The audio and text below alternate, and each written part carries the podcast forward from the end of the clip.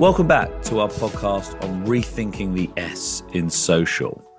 So, to build on what we've already heard in terms of key social themes and trends that are impacting how investors potentially will look at companies and look at different opportunities, I welcome back the same speakers to talk in more detail about measuring and engaging with companies in terms of their social policies and trends that European investors and Asian investors are highlighting in terms of how they implement the S within the E, S, and G component of their portfolios.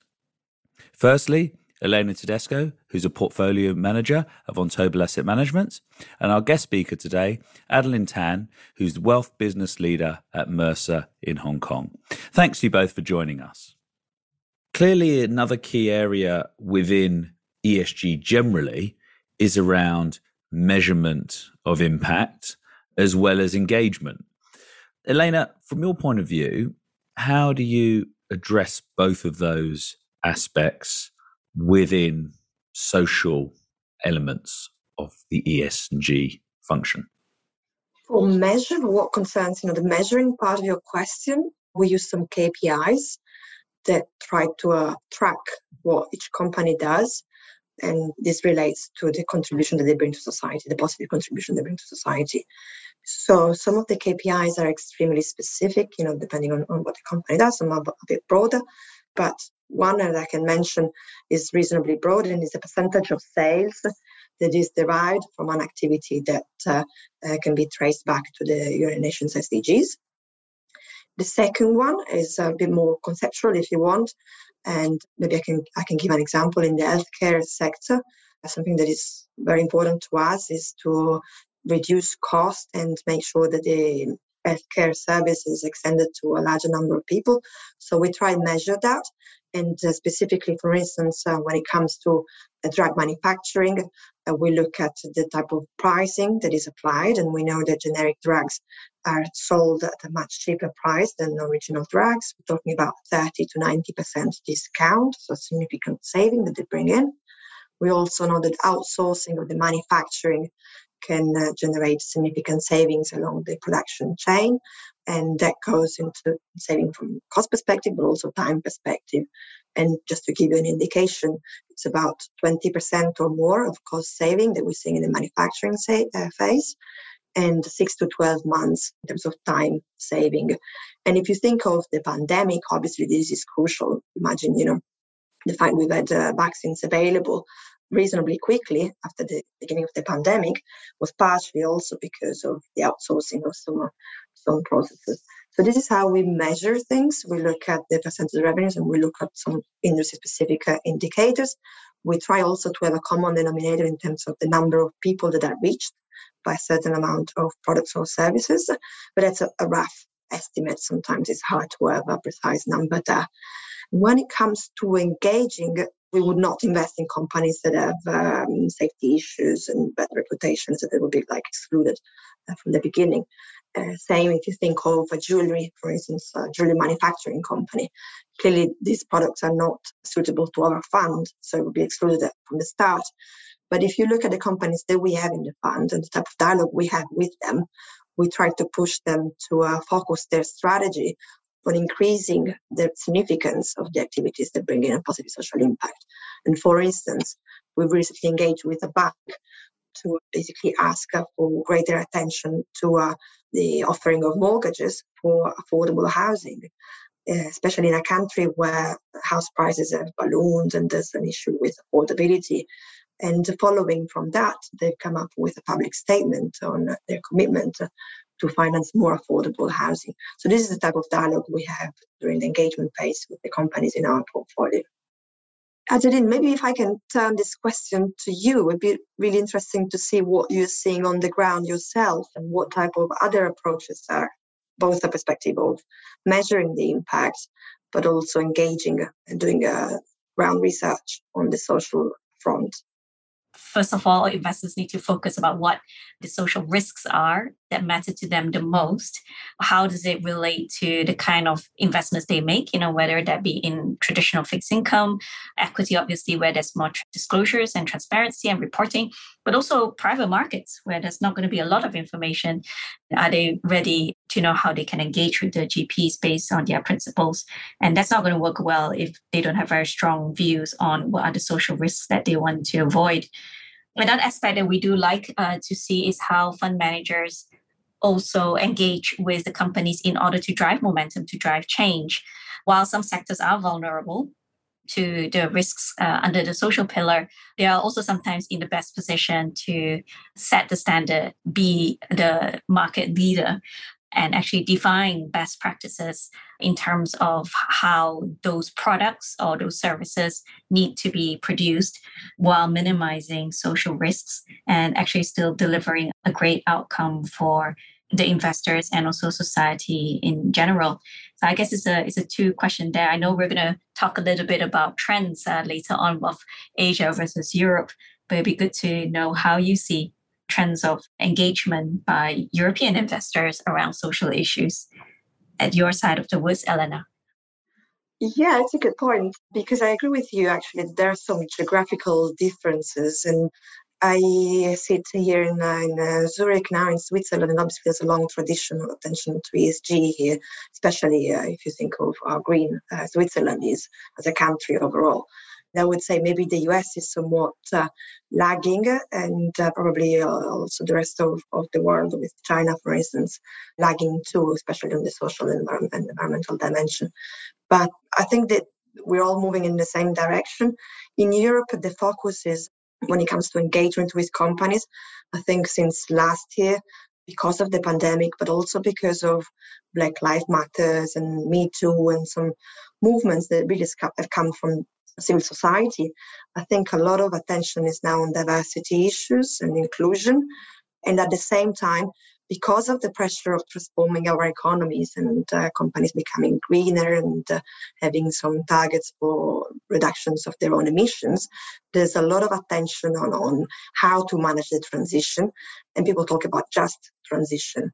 So, you know, retraining the workforce, making sure that uh, if a plant needs to be closed because it's uh, unviable from an environmental and economical point of view, then there's a second chance. We can give a second chance to the workers and and uh, and retrain them their fronts. And we know that this has been a significant part of the program set by the EU for 55 it's not just about setting targets and talking about carbon prices, reduction limits uh, at various different sectors, but there's also a social component and uh, a fund that uh, will be used basically to help uh, vulnerable households in the transition because it's clear that there are some costs associated to adopting a, a greener type of economy so the household elements, you know, just transition elements, and the diversity and inclusions are the, the topics I would say to come up the most now in conversations with companies. And from our angle, the additional topic would be really to steer the strategy of companies to grow more in the areas that we think contribute to society in a good way. And it's not just because we think it's good. We don't think it, it's uh, only something that uh, companies should do to look good. We think it actually will pay off. And if you think at the environmental things, it's very clear because uh, the companies that have greener credentials are getting significant market share these days because every single client wants to have a greener production line. And the same applies to some extent to the social issues. Uh, so these are the type of things we're seeing here. But Adeline, maybe you might have some more perspective when it comes to gender in Asia. I know it's all a bit of a topic of the the month uh, in a way. Maybe you can you can share some views there.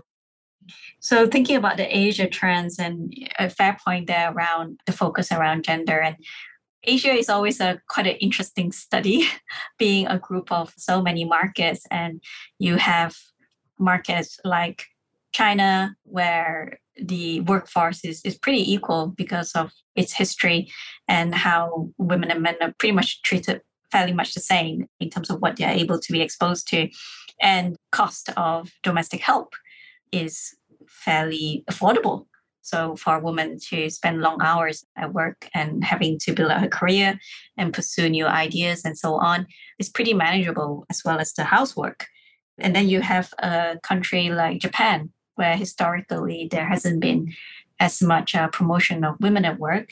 And I know that's gradually changing, but it's certainly a cultural aspect where uh, this is uh, very, very different. So the gender challenge here in Asia really depends on which market you're in and really depends on the, the cultural and sometimes even religious aspect, actually, Elena, which may change how individuals prefer to grow and develop. And so, in the same case, can corporations do what they can to make it comfortable to create that diverse workforce?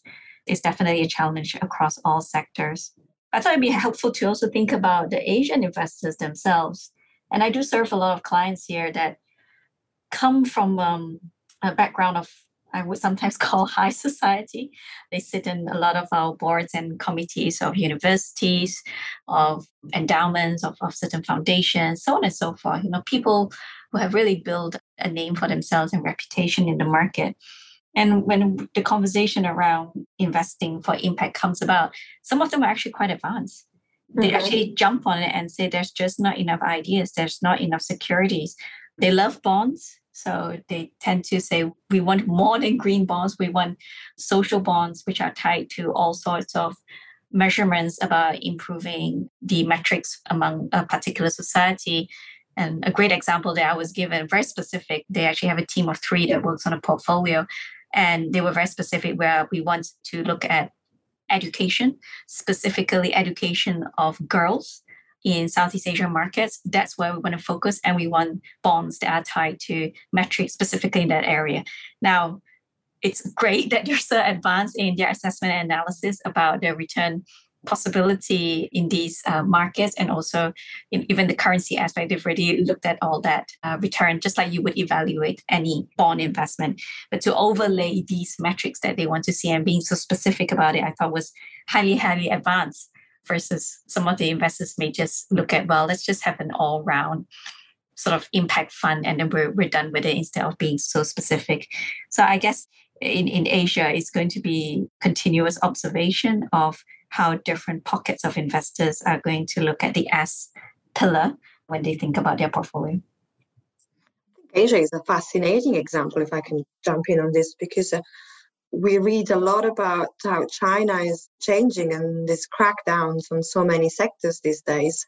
And some of it is based on the idea of redistribution of wealth and more equalitarian society. And also looking at the demographic trends in the country that are clearly not looking good and they might even end up, you know, similar to Japan or some other European countries. And it seems uh, quite obvious that you know the government is stepping in and uh, trying to help families to some extent reduce the burden on them. And this is clearly affecting markets and uh, we have to recognize that there's a link there when the government steps in talking about gaming or even uh, you know other sectors in, in, in, China, it's clear that markets respond. So we, we see that. And going back to the uh, the sophistication of some investors, I think I couldn't agree more. There's a whole spectrum out there. And the green bonds have um, been a trigger a little bit uh, because clearly they've, they've, created a bit of a new asset class to some extent. And social bonds are the new thing in town, new game in town. And even from an EU perspective, there's some evolution the same pace because we're talking about the EU taxonomy relating to green funds, but there's also consultation going on to issue an equivalent um, for social funds. So define exactly what is it social investing and define what are the parameters that count for that. So I think it's a journey. And we continue to see more evolution on this, and clearly different investors will have different focus and uh, on ultra wealth type of uh, uh, family uh, will have a different focus from a, pension fund but there's definitely more appetite on all fronts and uh, probably not uh, one size fits all at the end of the day. I can um, maybe mention the uh, standards that we're seeing when it comes to uh, board composition. We see, for instance, in Hong Kong, the recommendation is for a minimum of 20% directors to be female directors. And in Europe, the percentage is much higher, it's 30%. So when it comes to voting at AGMs, obviously investors such as ourselves and others try to bear in mind what's the local context because we want to see change. Probably, you know, 20% is low, 30% is uh, probably even low. Even, you know, if we think at the mankind and how there's the amount of men and women. But we have to recognize that we're not there yet. So there's an evolution and uh, there are some steps in this journey, and we have to recognize the social uh, context at the same time as the market context. Thanks so much for that. I think we'll need to wrap it up there. Adeline, maybe you can provide a couple of takeaways for investors in terms of what action they could take now to incorporate a more significant focus on the S part within their portfolios. And then, Elena, maybe you can add any additional comments after that. Sure, Andrew. I think my favorite word is do not seek perfection.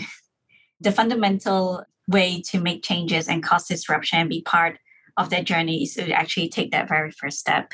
So I guess calling out to investors who feel that the S is still so undefined, so qualitative, so hard to put your finger on, and not something you can compile nicely into an Excel spreadsheet set that frame of mind aside because the fact of the matter to start uh, integrating social issues into your conversations with the people managing your capital, you do need to start with building your own knowledge and capacity of what the risks are to your portfolio. And feel free to be discussing this openly with your managers because there are actually a lot of, of tools that managers are utilizing themselves to understand their own portfolio. So don't hesitate to have that engagement probably hold back a little on judgment because there is that qualitative aspect, but certainly full on learning, full on in terms of engagement, and full on to define what are the social risks that you wouldn't want to see your portfolio to be exposed to without a good really a strong a strong rationale. Maybe it's a momentum for change. Maybe there is actually a discrepancy in data that means there's advantages for that portfolio to hold that exposure. Start questioning that would be my biggest uh, encouragement to all investors. Fantastic. Thank you. Elena?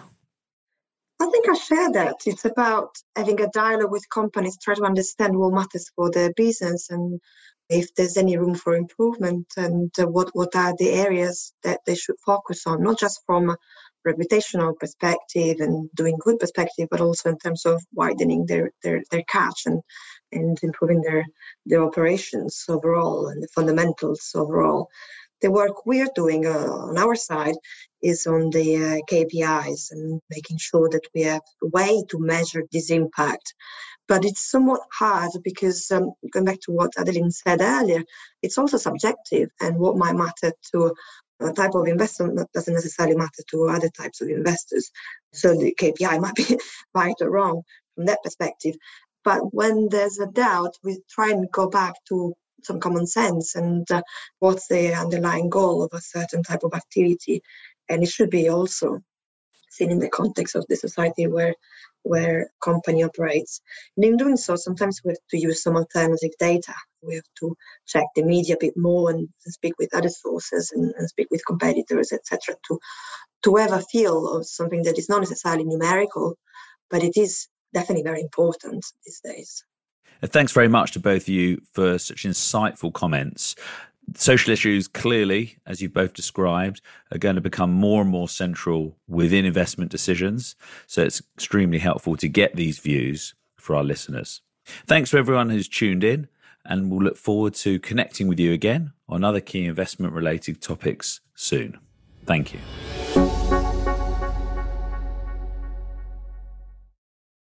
This recording is for information purposes only, and nothing contained in this recording should constitute a solicitation or offer or recommendation to buy or sell any investment instruments, to effect any transactions, or to conclude any legal act of any kind whatsoever, except as permitted under applicable copyright laws.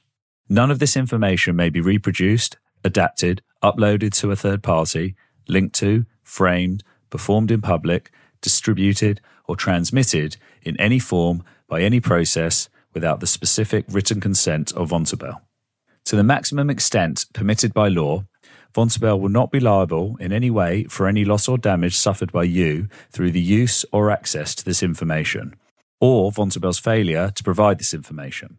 Our liability for negligence, breach of contract, or contravention of any law as a result of our failure to provide this information or any part of it, or for any problems with this information, which cannot be lawfully excluded, is limited at our option and to the maximum extent permitted by law to resupply this information or any part of it to you, or to pay for the resupply of this information or any part of it to you. Keep in mind that past performance is not a reliable indicator of current or future performance, and forecasts are inherently limited and should not be relied upon as an indicator of future performance. Today's guest speaker is not an employee or representative of Vontobel. The views expressed in this recording are those of the participants and do not necessarily reflect the views and or policies of Vontobel.